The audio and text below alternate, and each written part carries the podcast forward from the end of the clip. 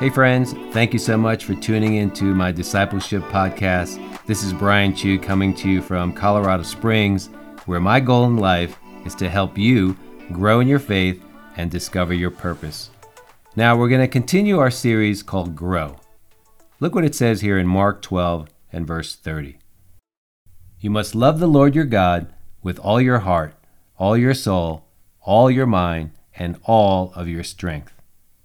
Now, setting life goals is an essential way to help you keep focused every day, like getting an education, a good job, finding a spouse, buying a house, or taking care of your physical body are all excellent life goals. Throughout my life, I've run many 5Ks, half marathons, and even one full marathon. Now, when I ran that full marathon, my goal was to run the entire race without stopping.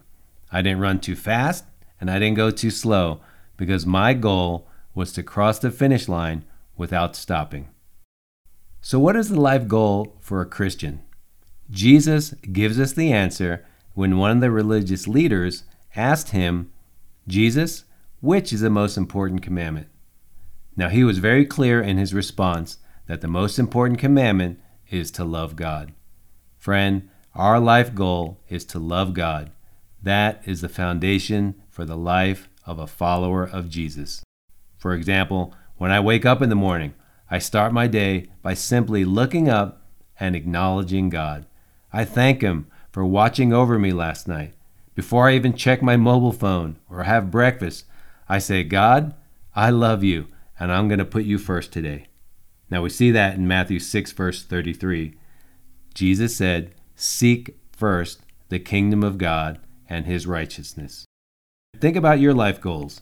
Is God first in your life, or do you put family, your career, or hobbies before God? Friend, we must set our focus each day to love God and make the Lord the number one priority in everything we do. We love Him because He first loved us. That's 1 John 4:19. So as we come to the end of this podcast, let's reflect. Take time to review your goals in life and see where you need to make adjustments to put God first in your life. Thank you so much for tuning into this discipleship podcast as we continue this series called Grow. Until next time, I pray that you would grow in your faith and discover your purpose in life. God bless you.